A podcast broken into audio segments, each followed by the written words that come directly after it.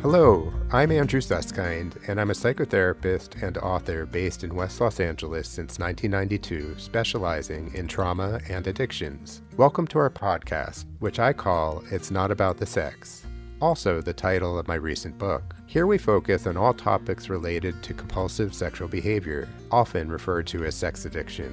In particular, we explore ways to build long term sustainable recovery while establishing more meaningful connection and greater intimacy. Our intention is to offer fresh viewpoints, brand new perspectives, and practical user friendly tools toward living a more deeply connected life. Let's get started. Hi, Sue. Hi, Andrew. How are you today? You know, I'm doing pretty good today. How are you doing? I'm good. We have a, a beautiful day in March, early March. Yeah. And um, we could use a little bit more rain. We had a little rain this week, which was nice. But spring is around the corner, and I was walking the dog this morning, and it was bright at six fifteen. Mm, yeah, I love the longer days. Yeah, me sure, too. It makes a big difference. I'm noticing there's some fragrant, fragrant flower that every time this this time of year, it really is super, super, super sweet. Do you know which one it is? Well, at night there's night blooming jasmine, and it's super potent. Yeah, that In the morning, there's something else. I'm not sure Is it what it is. honeysuckle or something? Maybe, Yeah. maybe, but but either way, I mean, it's it's really interesting. I think because we've been in the pandemic for a year now, we're just passing the year mark. Um, it feels really exciting to me to have spring with like new blossoms, new smells, light rather than dark, and Mm-hmm. and I, I'm just feeling hopeful. Yeah, spring is eternal hope, right? Absolutely. and in contrast to hope, today you and I are going to be talking about the inner critic. exactly. We my need favorite, my favorite, uh, my favorite topic. Well, it's it's funny because isn't the inner critic a part of all of us? Oh, of course. I would. am- I'm assuming that's true. Otherwise, I would think I was going crazy. Yeah. But but what I wanted to do and the reason I, I brought this topic in today is because we all have it and there are ways to tame the inner critic. So that that's our focus today is is identifying and taming the inner critic. Wow, that sounds great. Yeah, yeah. So I thought we would start with a few examples just to help our listeners understand what we're talking about today. And I have a very recent example. Last week, I was part of a virtual conference for the American Group Psychotherapy Association, what we call AGPA. And I was giving a workshop on, on Thursday. And what happened was, generally speaking, I, I seem to do okay with the technology of speaking at these virtual conferences. But last week, I, I just couldn't get it. They, they sent me a bunch of screenshots, which is not my ideal way to learn. Uh, nobody was really walking me through it or, or giving me kind of a dress rehearsal. And so I really turned on myself. I have to say, I got very stressed out and I started to get super critical of myself for not knowing how to do it by myself. Mm-hmm. And so it was it was really evident in a way that I haven't felt in a long time where I, I felt shame. I felt this sense of, but wait a second, aren't, aren't I supposed to know how to do this? And can I really ask for help? So the inner critic was just out. It was just a big, big example of it for me that I haven't uh, gone through in a long time. Yeah. Oh, I can relate to that. And it's interesting asking for help, right? I mean, that's like what's stopping us from doing that? Um, and and that's a question that I think a lot of this is coming to asking yourself those hard questions, or maybe they're easy questions. You're just not asking them. But for myself, the same kind of thing happened. I was at a new job and I was um, asked to jump into somebody else's setup, sort of, you know, using technology, and they set it up differently than I would, and I was expected to just hit the ground running, and and I knew, like, even saying this out loud, that that's a very difficult ask for someone to ask me to do that. I was able to do it, but I didn't feel good about it. And the inner critic was saying, they're they're not going to ask you back. You didn't perform at the top notch level that you should have, or what they expected you to do, and um, and I accepted my the thoughts that I, accepted accepted them as the truth, and and I kind of just put it that hey, they're not going to invite you back, so don't get upset about it when that happens. I was kind of giving myself an out, you know. Um, and they invited me back, and I'm, you know, I've been back three more times. Um, but so it couldn't have been too bad. But but your thoughts were really quite critical of yourself. Yeah, and and that's what the inner critic does, right? It it it surprises me sometimes when it becomes big and powerful because it's not like the inner critic is there all the time, but it's almost like uh, this idea of it's kind of doing push-ups in the corner. Right. And it's waiting for that opportunity to come out and to to get big and critical right? Mm-hmm. yeah. Yeah it feeds off of it i guess. Exactly. Yeah. Yeah. So where do you think the what's the birthplace of the inner critic where's it coming from right you know it, it probably is a more complicated answer than this but you know no child is is born with an inner critic. It's just not part of our birthright, right? We we come into the world really with a blank slate. And my belief is that the inner critic is is learned. It's learned behavior, it's learned ways of thinking. And so generally it comes from childhood. And I'm not blaming anybody in particular because we come from a society and, and communities and families and, and schools that actually are nurturing the inner critic, right? But what happens is when we get critical of ourselves, that becomes the well worn path. And the, the neural pathways in our brains learn that that's just what we do. And, and then we go into automatic pilot and it grows from there. Mm-hmm. So I believe that others who are critical of us, we absorb. Some mm-hmm. sometimes we absorb more than other people. Depends on on how much uh, of a sponge we are. Um, also, witnessing others being critical, right, of themselves or of others, sure. is another example. And and then of course we do to ourselves what was done to us or what we witnessed. So it's really a matter of temperament sometimes because I sometimes talk to kids about how they're either sponges or they're ducks. Right. right. I think I yeah. talked with you yeah, about this before. Resiliency. Yeah. And and you and I are both sponges. We're sensitive people. Sometimes highly sensitive people. Just keep coming. exactly. Exactly. And there are people who are ducks by nature, right? They're just, their temperament is such that they let things roll off their back. And so, unfortunately, the inner critic gains in power when we absorb things that were mm. critical around us. Yep. And I like that image when you say like the well worn path. I can mm. just picture that, you know, that pathway being um, very trodden upon. Mm-hmm. Um, but is it like possible? It's well i know we're going to get to this but i'm just thinking like we can take other paths right? We can start to create exactly. other paths. And yeah.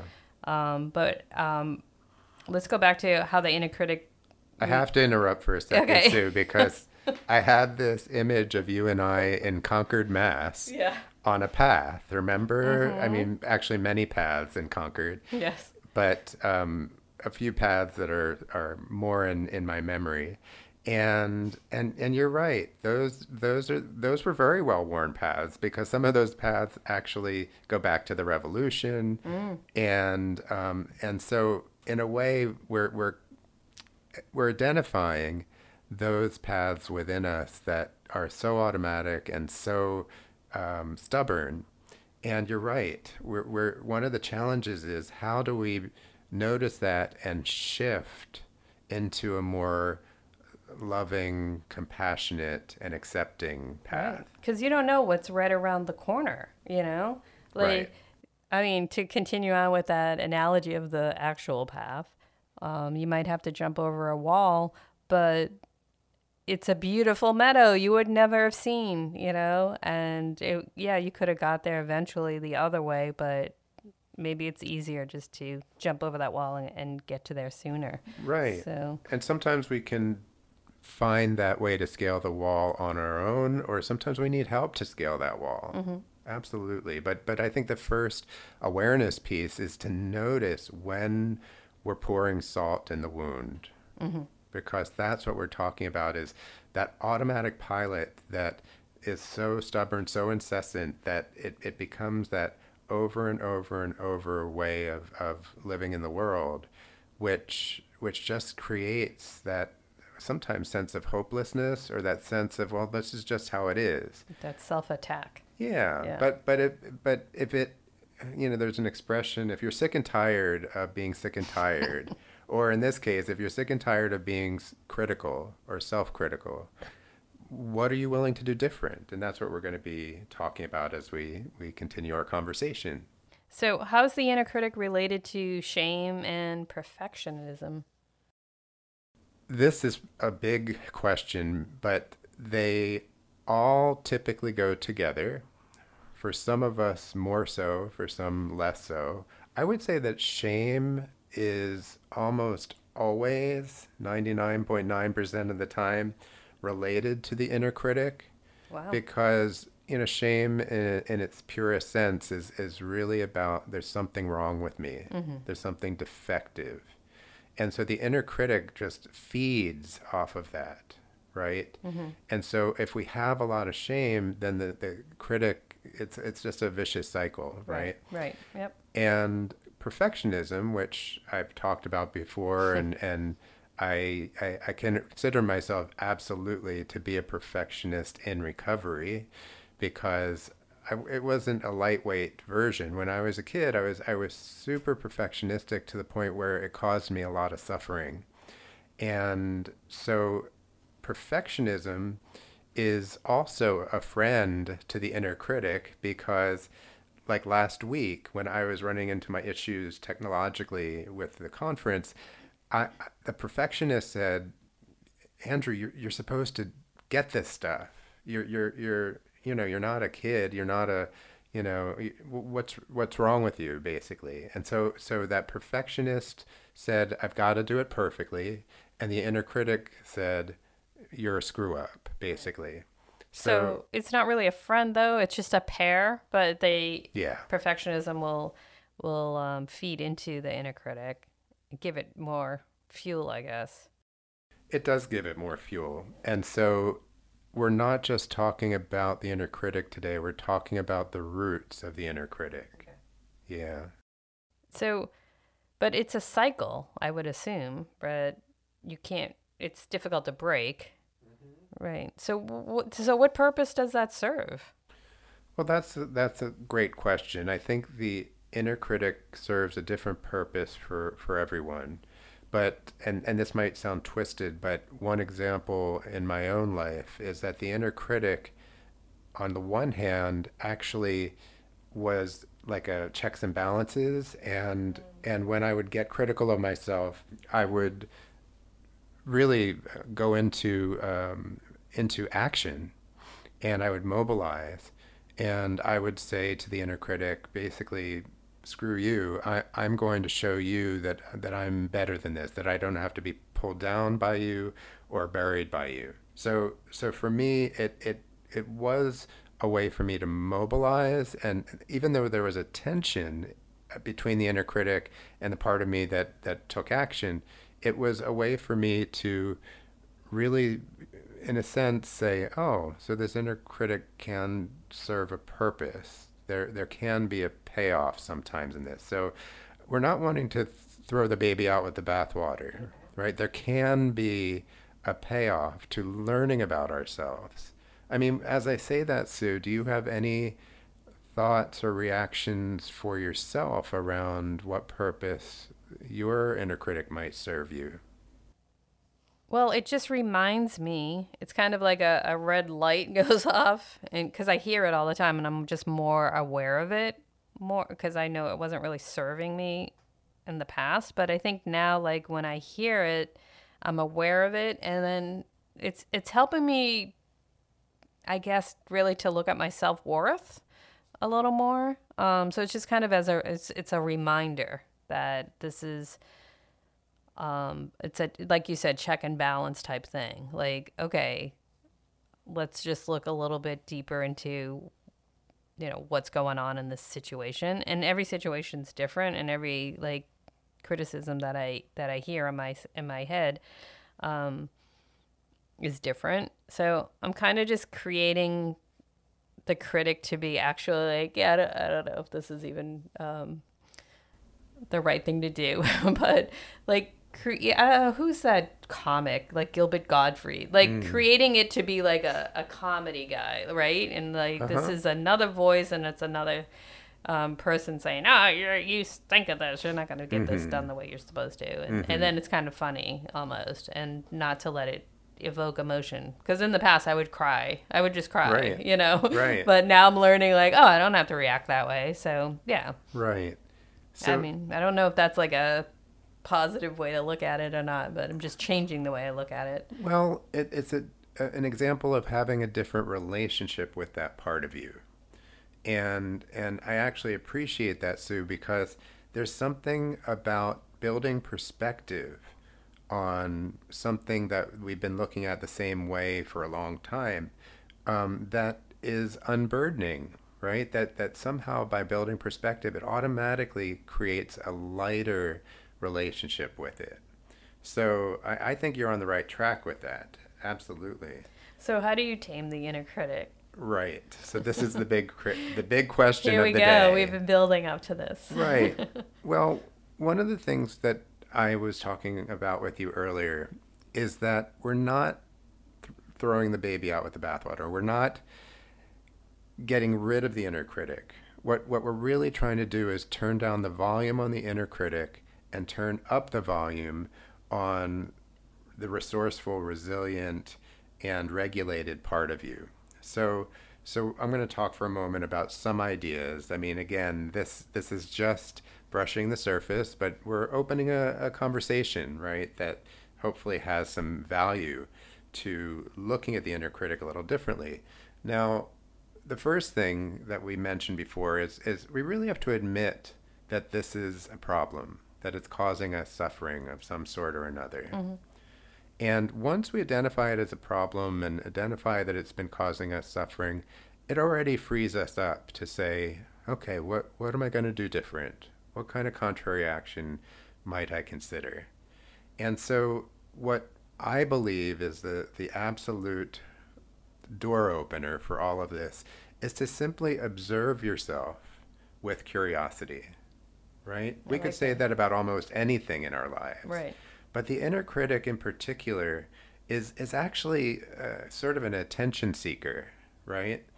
And and as an attention seeker, uh, the inner critic is looking for some kind of uh, validation or acknowledgement, and by observing it, and by observing it with curiosity, we're, we're, we're starting to put the, the spotlight on it, right? We're not hiding from it. We're not blaming it. We're just noticing it. So that's, that's the very first thing. And then the, the next piece is, you know, to, to step back and try and understand the function that it may be serving, right? Like we were talking about a moment back. To just take your time to observe the inner critic and to try and understand what, what function does it really serve because it always serves some kind of function even if it feels twisted or distorted or upside down it's it's serving a function and I have a lot of colleagues who are studying what's called internal family systems. And what I like about internal family systems is that they're talking about parts of us. And the inner critic, or we call it, we they might call it the skeptic, or depending on what you choose to call it, but the inner critic is simply a part of us. And it's a part of us that oftentimes is acts like a gatekeeper.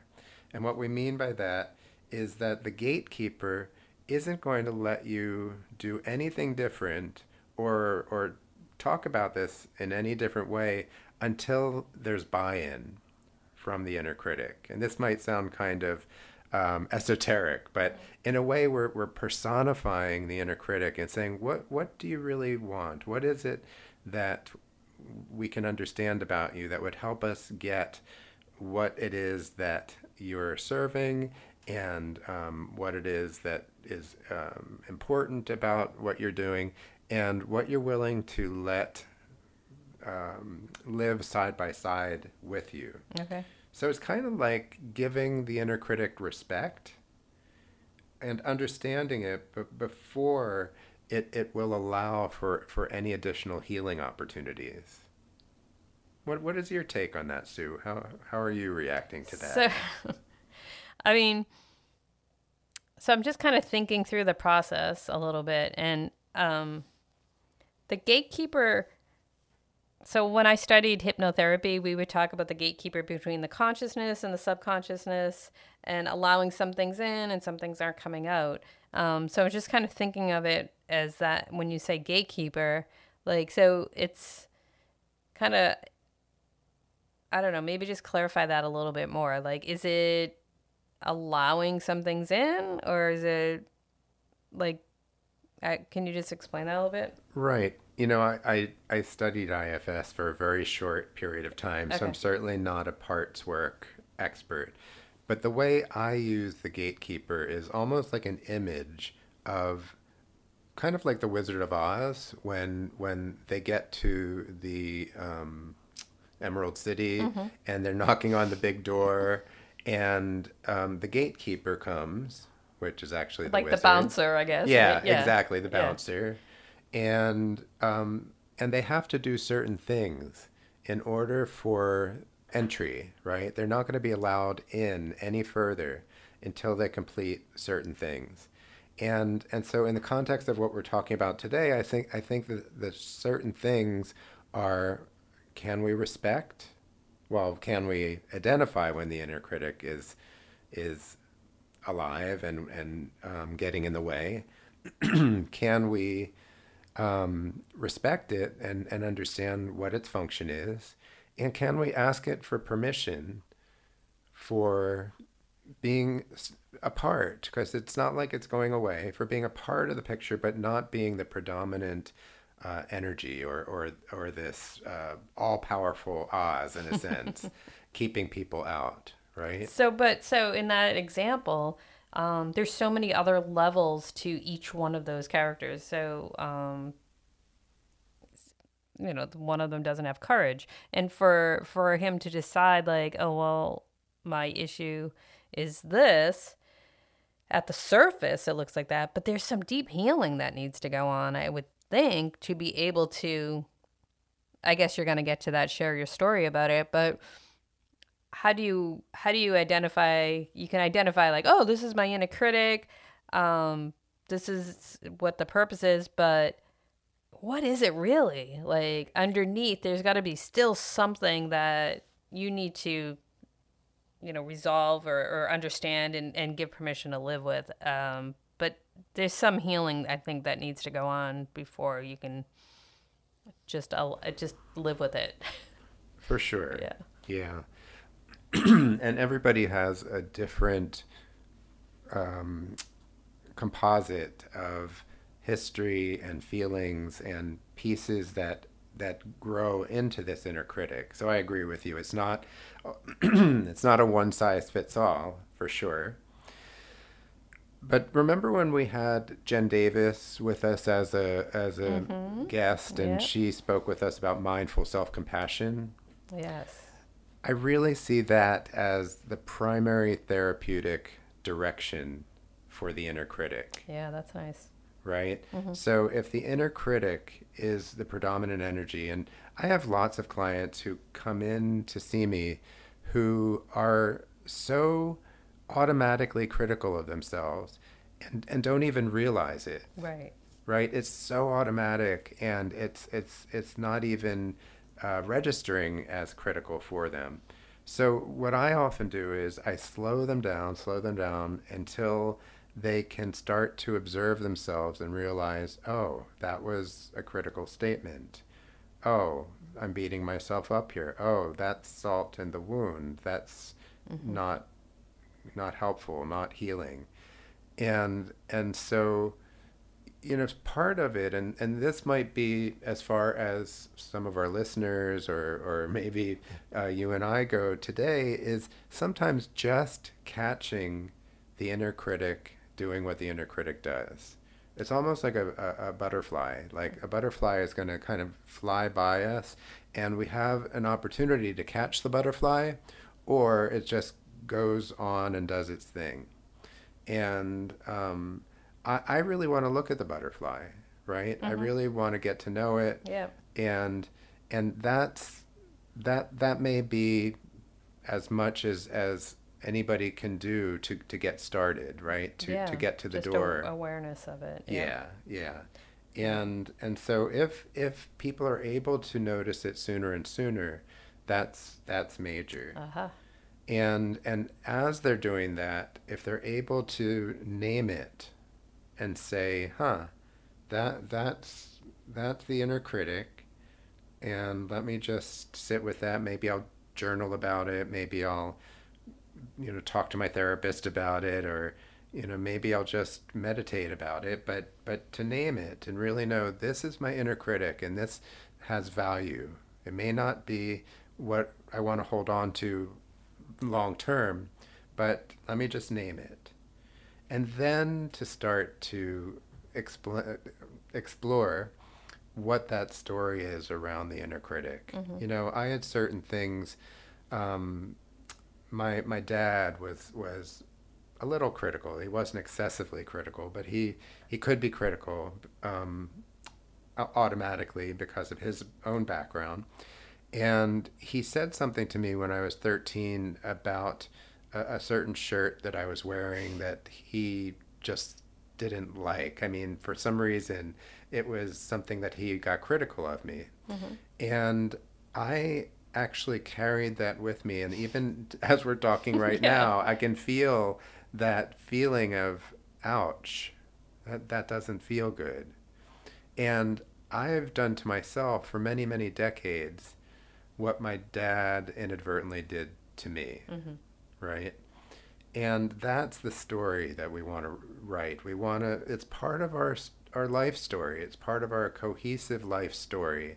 And our inner critic um, is part of that, and but it doesn't have to dictate that. Yes. Right? And then going back to mindful self compassion, there's something really powerful about accepting accepting ourselves f- fully for who we are including, you know, the, the good, the bad, and the ugly. And how can we move in the direction of self acceptance, self compassion, and possibly self love? So that's just a little bit about the idea of taming the inner critic. What would you add to it, or what, what associations are you making, Sue?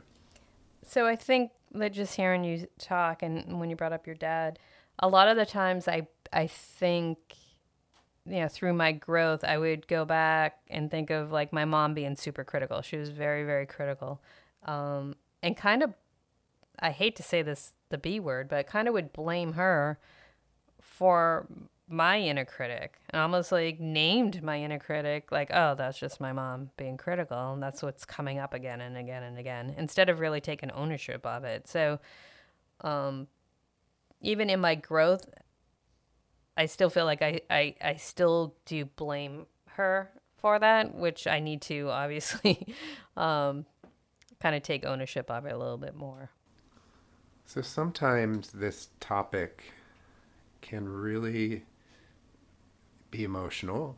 And sometimes it really goes way, way back. Sometimes conscious memories, and sometimes even younger than that, pre verbal memories, we call them.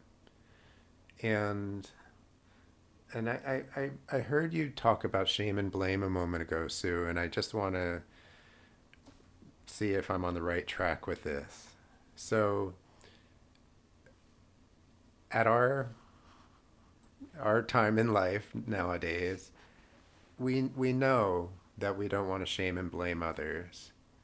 And we also know that we don't want to shame and blame ourselves. But I think what you're talking about is these are the tentacles of the inner critic.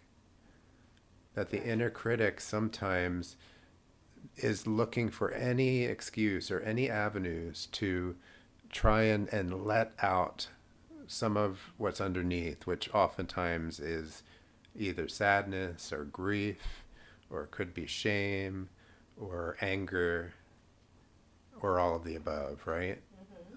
Yeah.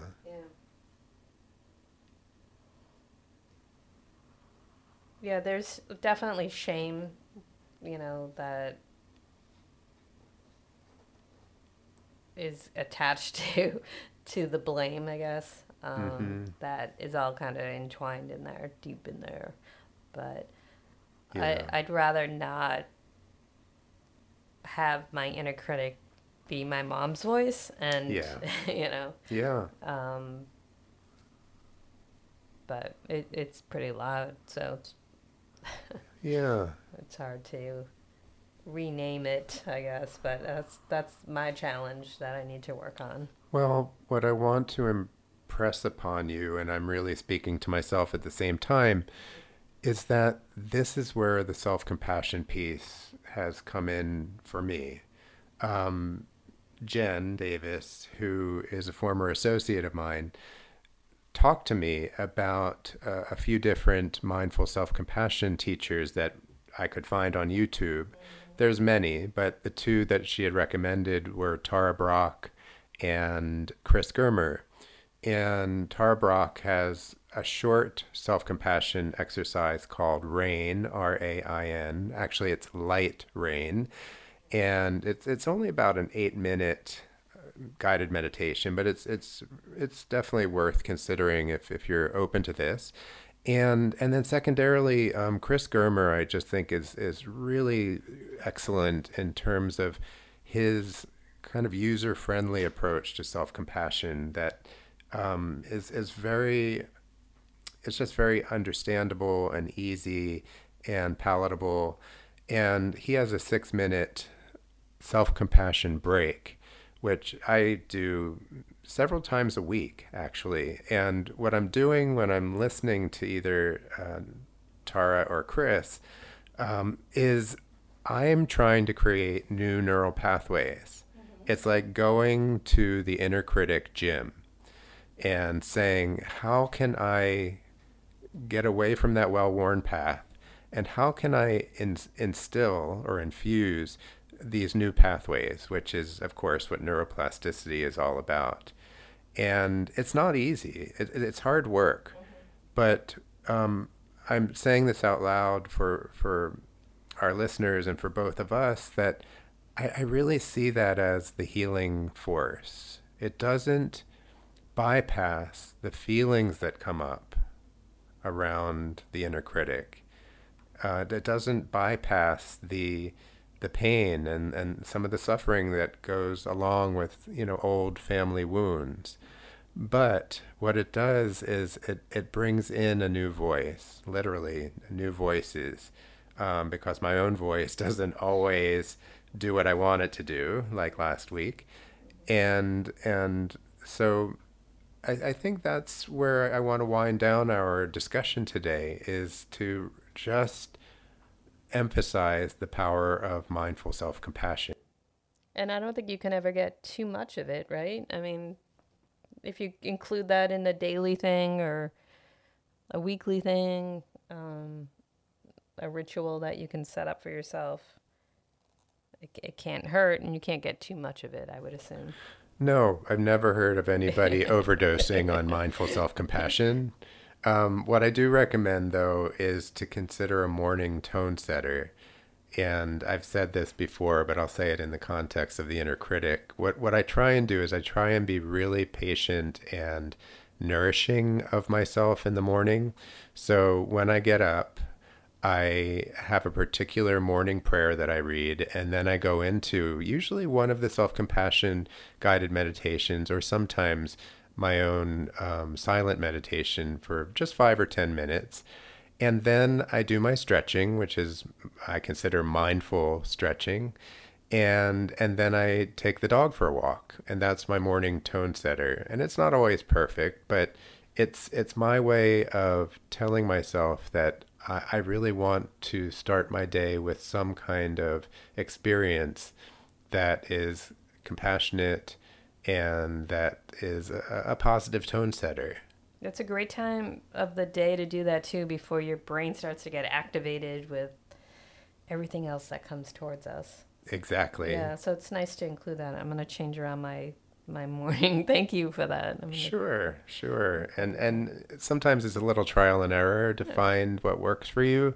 But um, I really encourage you to, to give that a go, and, and we can check in on each other around uh, how that's working, especially around the inner critic. Sounds great. All right.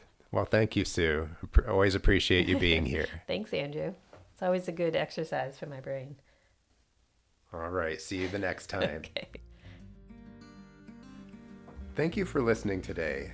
It was wonderful sharing this time with my colleague and friend, Sue Merlino, and discussing this really significant topic that affects those affected by compulsive sexual behavior. Be sure to give us a five star rating on iTunes, or please share our podcast on Spotify. And if there are any topics you would like us to discuss in the future, just let us know. I look forward to you joining us on future podcasts, and thanks again for being with us today.